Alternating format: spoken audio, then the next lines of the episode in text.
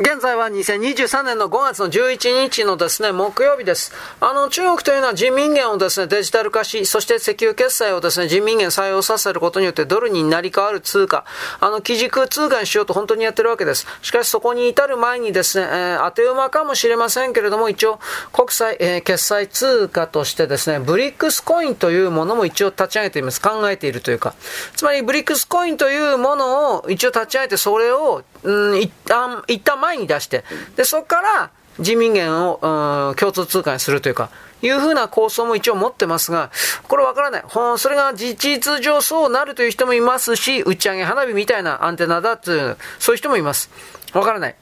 でもまあ、ブリックスですから、もちろんブリックス各国、およびブラジル、南アフリカ、まあだから、うん、それぞれの今言った国は、南米地域、アフリカ地域で共通通貨作ろうみたいなことを言ってるような国ですから、果たしてまとまるのかっていう言い方。では、ブリックスコインは何かといえばですね、まあ、ぶっちゃければビットコインみたいな感じです。あくまで構想ではありますから、具体的にはどういうものかということを説明は一応まだはされておりません。共通通貨みたいな感じにしようというふうなことではあります。ロシアを含めるブリックス諸国をつなぎまして、いわゆるあの中国の国際決済システムに CIPS があります。CIPS。こいつを拡大していきまして、で、送金システムを統一化する、一元化するというか、なんかそんな考え方らしいです。で、あのー、今も国際金融というものは本当にぶっ壊れています。ヤルタ・ポツダム体制が壊れる流れの中、ブレトンウッズ体制2.0、これは2.0はもう確実に壊れるでしょう。そういう流れの中で国際金融界のですね、予言師と言われている人がいます。これ誰か。ハンガリーのですね、ゾルタン・ポツターという人物です。この人はちょっとオカルトが入っておりましてですね、まあ、先生術と、わかりますね、先生術、星占い。まあ、遊牧の民マジャールという人たちがいるんですが、これのですね、末裔だと言われるのはゾルタン・ポツターです。ポツターというのは普通の金融アナリストとは違ってですね、非常に大胆な予測をする人でもあります。で、かつてニューヨークの連銀にいて、で、米国の財務省に勤務した後にクレディ・スイスに移りました。で、ストラテジストを務めていたわけです。ポズサーは新しい世界通貨秩序に移動する顕著な動きがコモディティの市場に出現していると発表しました。で、その危険危機の中に我々はあって、最終的には現在のドル基軸の金融システムは弱体化するだろうと。まあ、完全に壊れるとまで言ってないけれども弱体化するのは間違いないというふうな形で。これは主に中国のいわゆる派遣を強奪する動きから彼は分析しているわけです。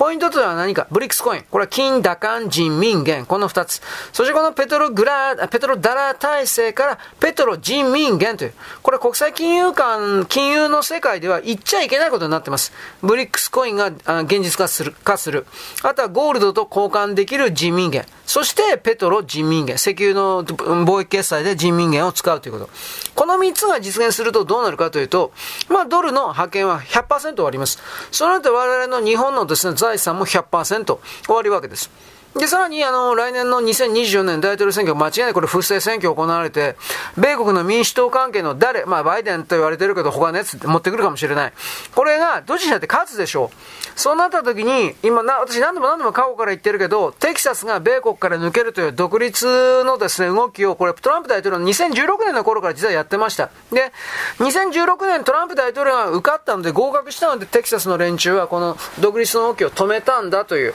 こういうことをだから日本の中で全然説明してくれないんで、あの自由の国と称するアメリカの中で実態のところ何が起こったの非常に深い分断が起きているという。東側、中央、西側に住んでいるアメリカ人の中におけるですね、対立走行が深まる一方であるというふうなこと。これは私は言うんですが、まあ日本は結局米国の中におけるお家騒動みたいなものに関われない、関われないという属国的な根性がありますので、まあ誰も知らないというか、まあ知ろうともしないというか、そういう形ですよね。まあ、とりあえずこれ3つのことを言いましたが、言っちゃいけないことになってます。ブリックスコイン、金、打艦、人民元とですね、ペトロ人民元。あのー、習近平主席が去年サ12月、サウジ訪問しまして、で、サウジで開催されました中国、サウジアラビアの首脳会談。で、ペトロダラーに代わってペトロ人民元というものが討議されたこと。これははっきり言ってドルと人民元を併用して使うというならまだダメージ少ないけど、ドルを使わない。で、人民元のみにするっていうなったら、西側本当に終わっちゃいます。だからこれがね、でもそうなるとアメリカ黙ってない。黙ってないとか言いながら昔のアメリカだったらイラク戦争を仕掛けるみたいな戦争を仕掛けるも実はずっとなったんですが、まあ、今の自称バイデンは軍隊言うこと聞かんから、多分そんなことすらできない。だから本当に世界の形がぶっ壊れながら変われりゃいいけどぶっ壊れる可能性が高いというふうになってます。本気で。で、ペトロ人民元討議されて表向きはサウジの財務大臣が次期総称と言ったことになってるけど、これは裏側があります。それに向けて、両、両構えでサウジは進んでいる。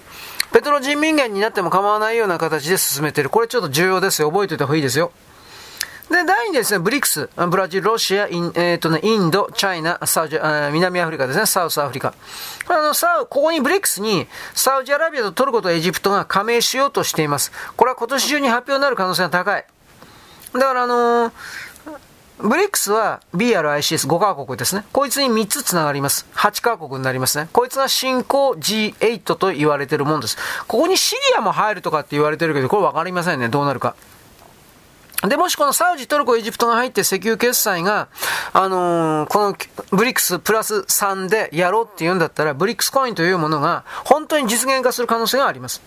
あと第3はですね、イランに対して中国という、イランですよ。中国は向こう25年間の石油輸入の長期契約を交わしています。で、こう交換条件何かというと、イランのインフラ投資に4000億ドルを提示した。中国嘘つきですから4000億ドルも実際にイランに投入することはないとは思いますが、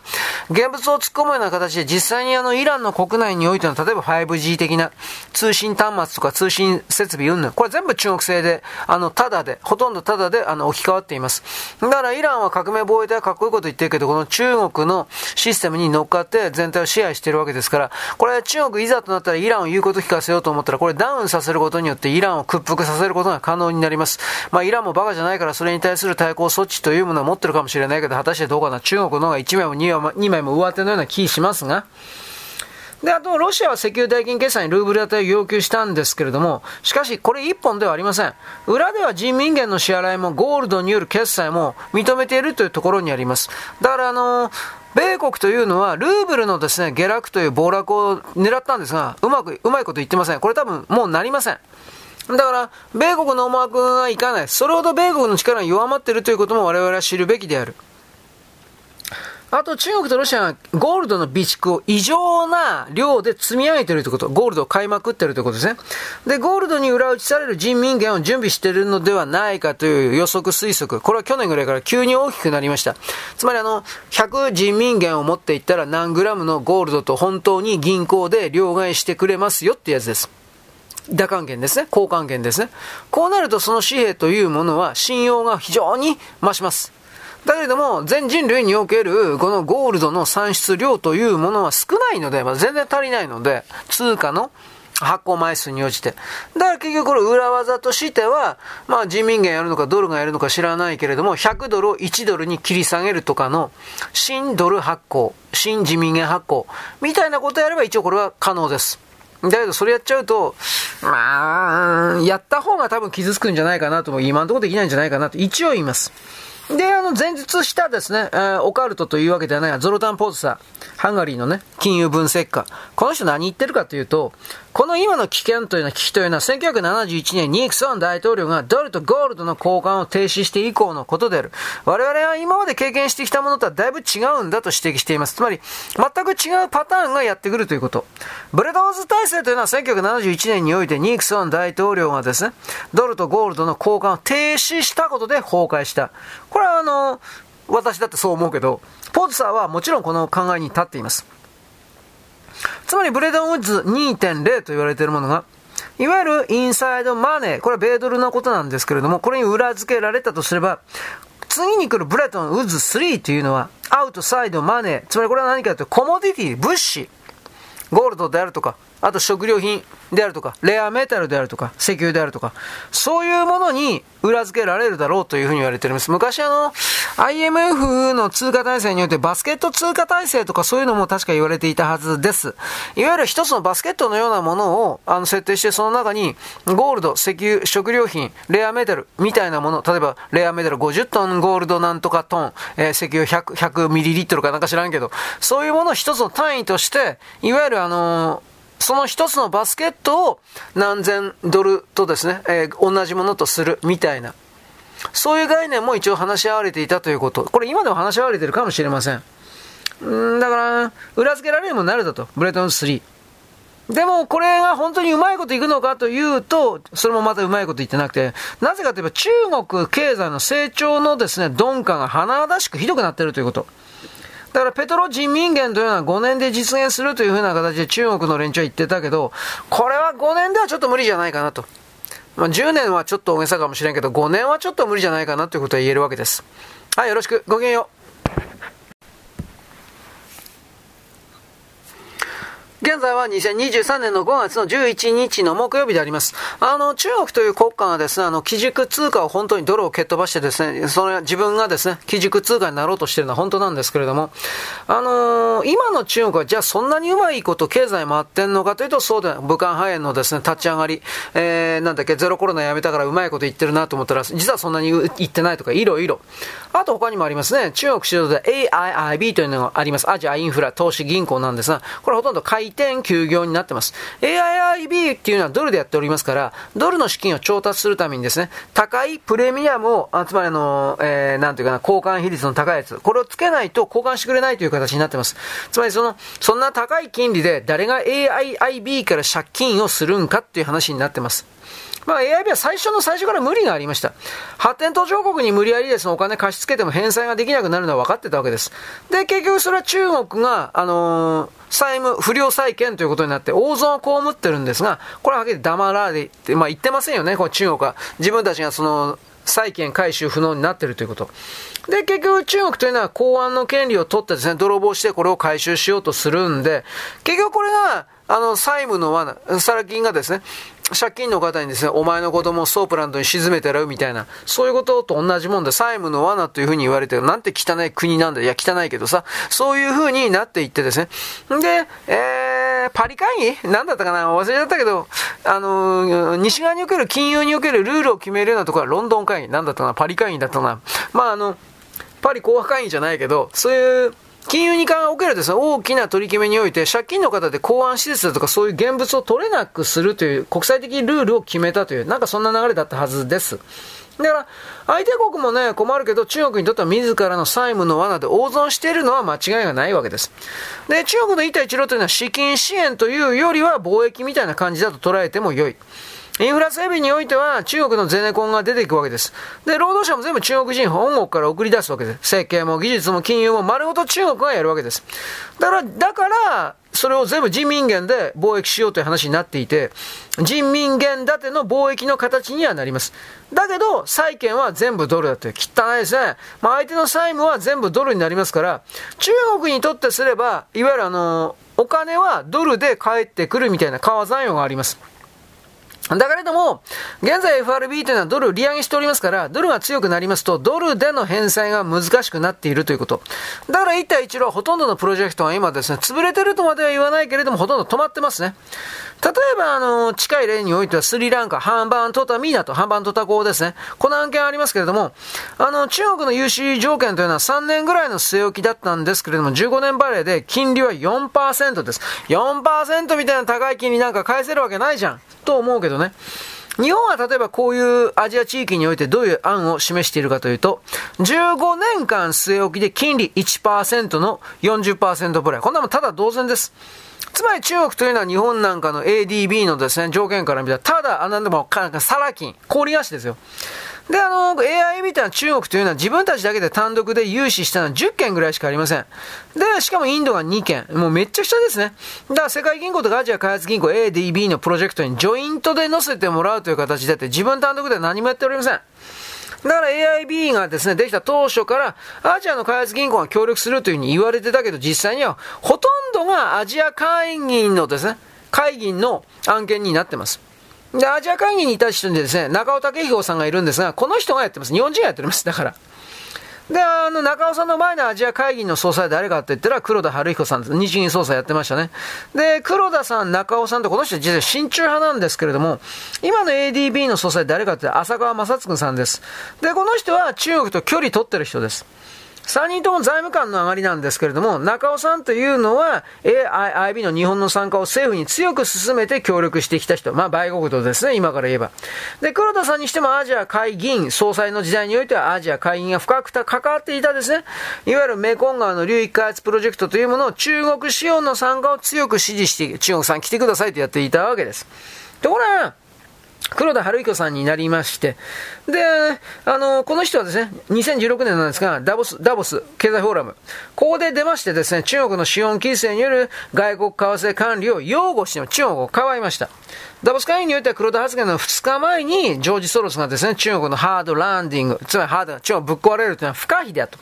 これ予想ではなくて実際に目にしていると言ってですね、まあ、この時点において、人民元とか香港ドルの暴落を見越した空売りをですね、まあ、準備してますよと、ほのめかし、市場操作したわけですね、ソロスは。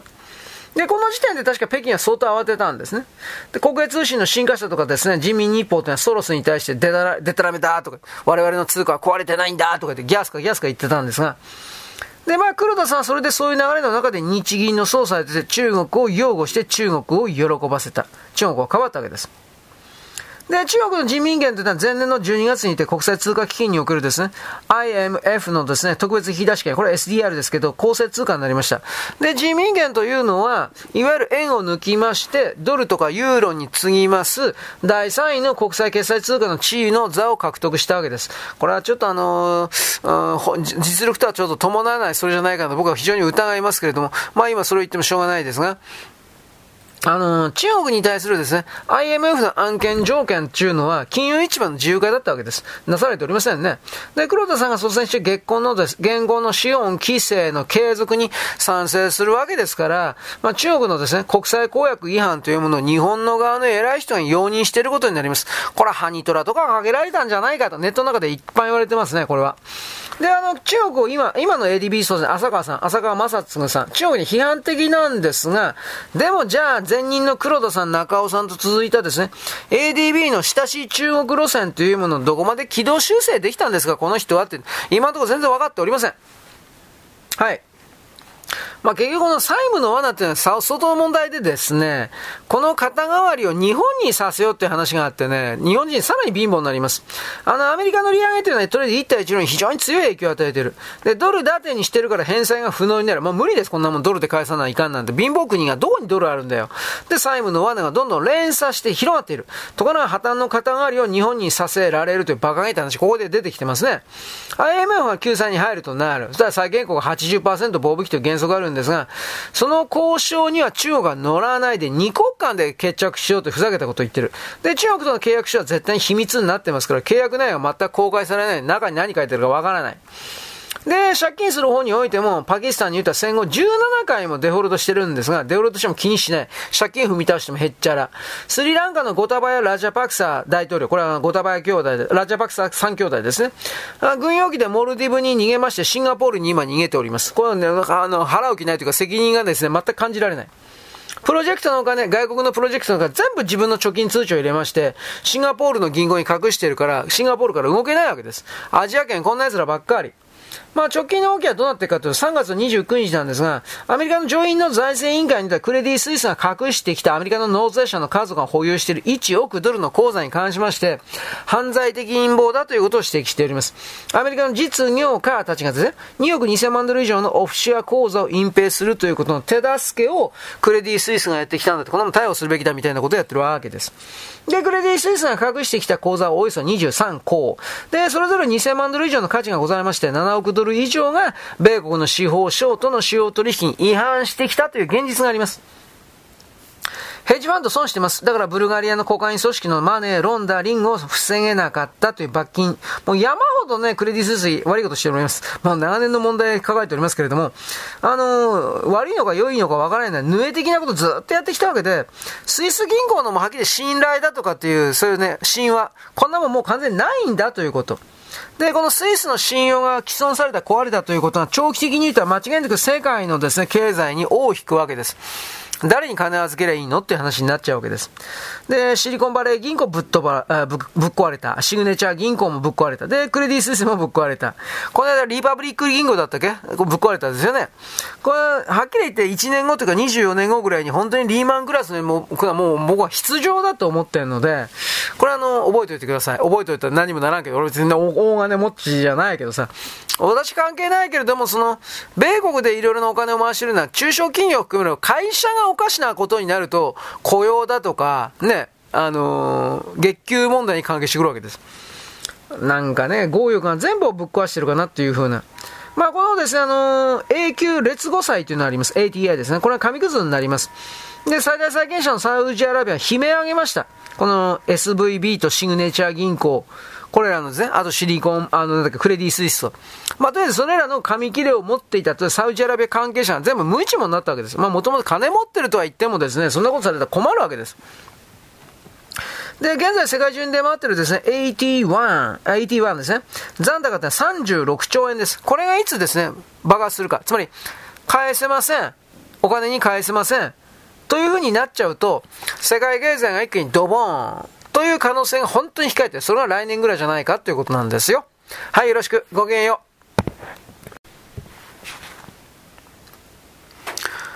現在は2023年の5月の11日の木曜日であります。私さっきですね、あの、シリコンバレー銀行、シグネチャー銀行であるとかですね、クレディ・スイスの話をしてましたが、まあ、とりあえずこれらのですね、関わっていたような、いわゆる紙切れ証書をですね、これらの紙くず、となる可能性。で、これらの残高というか、それがですね、36兆円あって、これがお金返せませんっていう風な形になっていくと、はっきり言うけれども、来年ぐらいにですね、リーマンクラスのもんがドカンと来るだろうという風に言いました。多分これ、僕は来ると思ってるんですよ。実のことや失礼か知らんけどね。で、あの、倒産した銀行の預金者なんですけれども、アメリカでは25万ドルまで本をされることになってます。スイスは13万5千ドルですが。で、救済合併によって結局ですね、資産2000億ドル以上の金融機関は救済されることになるということで、まあ間違いなくモラルハザードというものが拡大します。まあこれはあの資本主義の弱肉強食の形じゃなくて、ね、実はこれ社会主義じゃねえかっていう、そうですね、公金注入で。19世紀の銀行というのは取り付け騒ぎがですね、頻発しましても銀行の救済はなかったんです。で、米国においては中央銀行はなかったです、19世紀は。金融システムがないんで、信頼というのは組織レベルとか個人レベルで維持されておりました。南北戦争の前の時代においては民間銀行が独自の通貨を発行してたくらいです。ただ信用を失するとですね、預金者というのは預金を全額下ろしてます。窓口で。で、1980年代の初頭においては、イリノイ州にですね、コンチネンタル銀行ありました。これ経営破綻になりまして、大きすぎて潰せないとなって初めて救済措置が取られました。それまでは銀行必ず全部潰してたんです。つまりこの米国のですね、救済文化というのはここから始まってるわけですが、つまりこれによってですね、いい加減な経営をしてでもどうせ潰せないだろう、潰さないだろうというめちゃくちゃなモラルハザードが米国の中でも急激に拡大していったわけです。で、あの、連邦預金保険会社、保険公社ってなります。アメリカの。あの、シリコンバレー銀行に関しては預金者に対してですね、行ったように、大陸の預金者に関しても無制限の保護を拡大して行きました。だから結局、救済措置ばっかりやってですね、弱肉強食のアメリカの資本主義で、これで良かったはずなのに、社会主義的な性格に移管して中国と変わらんような国になってきているということです。そうなるとやっぱり活力が本当は失われるという言い方になりますね。で、米中の経済戦争です。このような流れ、これどうなっていくかというと、トランプ大統領から始めたというふうになってるが、今のところアメリカの大敗北です。全然勝っておりません。米中の新冷戦始まりました。で、安全保障もちろん経済とか通貨に来る米中の戦争が始まってしまいました。ですが、あの、アメリカの覇権というものが間違いなく衰退する方向に行ってるのは疑いもない事実です。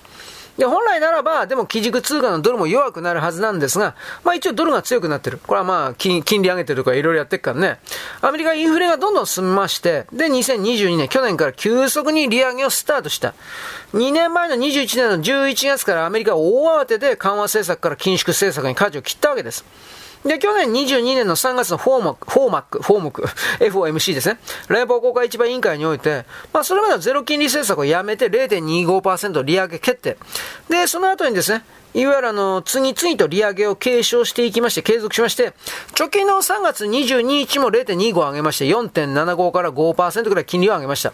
で、あのー、この後ですね、もう一回上げたんじゃなかったかな。で、まあ、とりあえずこの関係でドル高をもたらしまして、去年の10月からは日本は151円まで円安に触れて、まあ問題になったわけですが、これはこれ中国にとっても、じゃあ人民元安になりまして、資金が流通し、流出していく傾向というものが大きくなっているのは事実です。まあどうかね、まあ利上げでも弊害ってありますね、やっぱり。あの、シリコンバレー銀行破綻しましたけど、これ副作用ですね。どう考えたって。だから、まあ、いろんな人、いろんな経済のサイトとか本とか見りゃわかりますけど、これからリーマンショックみたいな金融恐慌が起きないと断言している人は一人もおりません。で、まあ、とりあえずこのトランプ大統領が始めた貿易戦争においては、バイデン政権になってからアメリカボロ負けしてます。で、アメリカの輸出するものは武器と穀物しかないからです。だから中国との貿易収支というふうなことを見ればですね、まあとりあえずトランプ大統領は貿易戦争を始めたのは2018年7月からなんですが、その時はアメリカの対中貿易赤字は3000億ドル3000億ドルぐらいに減ったんですけれど、自称バイデン政権が発足しまして、貿易赤字がやっぱりまた4000億ドルぐらいになっちゃってます。中国からの輸入が V 字型に極端に増えました。元の木阿弥、戻っちゃった。バイデン何やってんの？って話です。彼になってからアメリカ対中貿易赤字をどんどんと拡大の一途。米中のですね、対立どころかアメリカ対中依存がどんどんと高まってる。だから対中輸出を増やすはずが若干増えたけれども、輸入拡、中国からの輸入拡大のスピードが莫大に増えてる。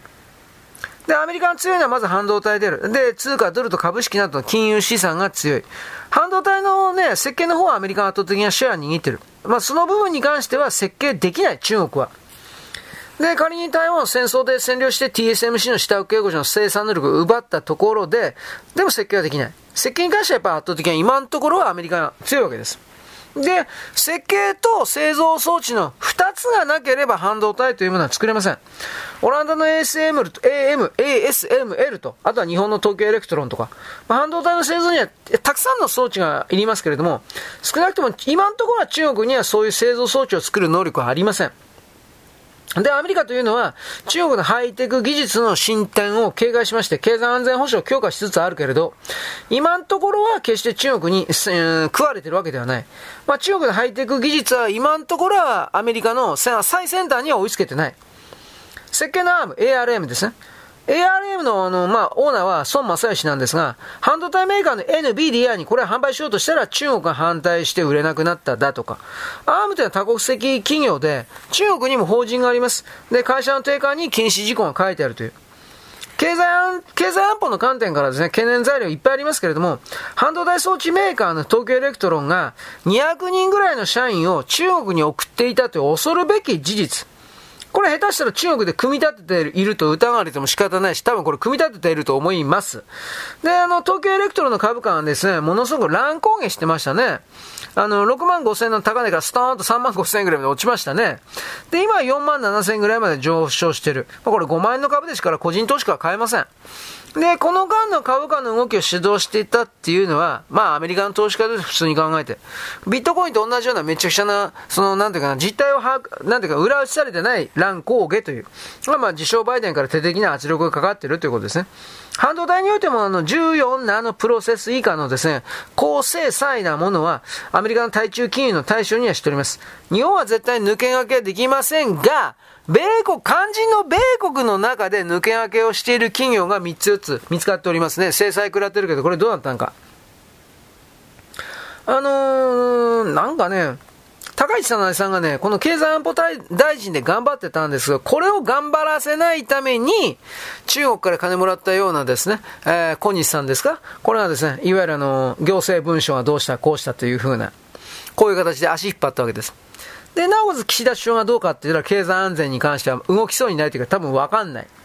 政治目的とかビジョンがないというふうな、まあ、ただ大臣になりたかっただけでしょ、この人はって言われてもね、おかしくないわけです。つまりあの、首相になるという目的を果たしちゃったんで、あとは抜け殻、セミの抜け殻みたいな男です。まあ、こんな風に言われてるわけですね。でもまあ、高市さんが頑張ったところで、実際に日本のメーカーとか産業、産業間被害を受けるわけです。だから経済安保の決断というのはあんまり厳しくすると、日本の売り上げが取れなくなるだとか、まあ中国の取引をやめると言わなければいけなくなると、最悪の場合は。そうすると、売り上げは取れなくなる。つまりこういう事態になることを中国は読んで、10年、20年と日本に接近してきた、西側世界に接近してきたという彼らの超長期計画におけるですね、奪い取りの戦略をやっぱりですね、敵ながらあっぱれと言わざるを得ない。しかしそんなことばっかり言っていられないわけです。あ、高橋さんの場合は派閥ないからね、はっきり言って。一匹狼なんで、まあはっきりまあ難度が高いどころではないというか、高市ファンがどれだけ多くても、議員の仲間がいない。つまりあの、政治家の器量っていうのはその人物の周辺に何人命がけの同志がいるかで決まるわけですが、残念ながら高市さんは孤立無縁とか一人ぼっちです。だからそんな大したことできないんですよ。残念ながら。普通の人はどうこうやったところでね、要は議会議員の世界、議員の世界でどうするかが問題なんで。で、半導体製造装置の主要な露光装置において有名なのはオランダの ASML ですが、まあ、ASML がですね、対中輸出を完全に止めたらどうなるかというと、まあ、そしたら日本も同調するしかないという形で、日本から率先して動く、騒ぐというのは、これは得策ではありません。で、まあ、ASML にしても最先端でないやつに関しては中国に入れてます。20ナノぐらいのレベルの装置なら問題はないと。でもアメリカは全面的に半導体の輸出はストップしたわけです。半導体で敗北したらもう他の分野アメリカは全部負けてるんで、半導体で負けたらこれで米国おしまいです。もうはっきり崖っぷちなわけです。そういうことも日本には知らされてないですね。つまりこれに、米国の AI 人工知能とかチャット GPT ありますでしょうこの部分も全部奪われるということになるわけです。で、さらに言えば、量子コンピューターです。量子コンピューターは AI 人工知能に絡みます。つまりこれからの戦争においては、無人の戦闘機が AI の指令で飛ぶ時代に必ずなります。もうなってます半分ぐらい。で、潜水艦は無人潜水艦を中国が今開発しています。米国もこのひな形作りました。自爆ドローンに関しては中国製が一番いいです。AI の技術が、こうあのトライアンドエラーの法則によって、あの彼らいっぱいですね、実験してますから。ロシアとウクライナの戦場において、イラン製になってるけど、イラン製のオリジナルも出てるけど、だからもう戦争なんていうのはそのラベルだとか看板に騙されちゃいけないんですよ。はい、よろしく。ごきげんよう。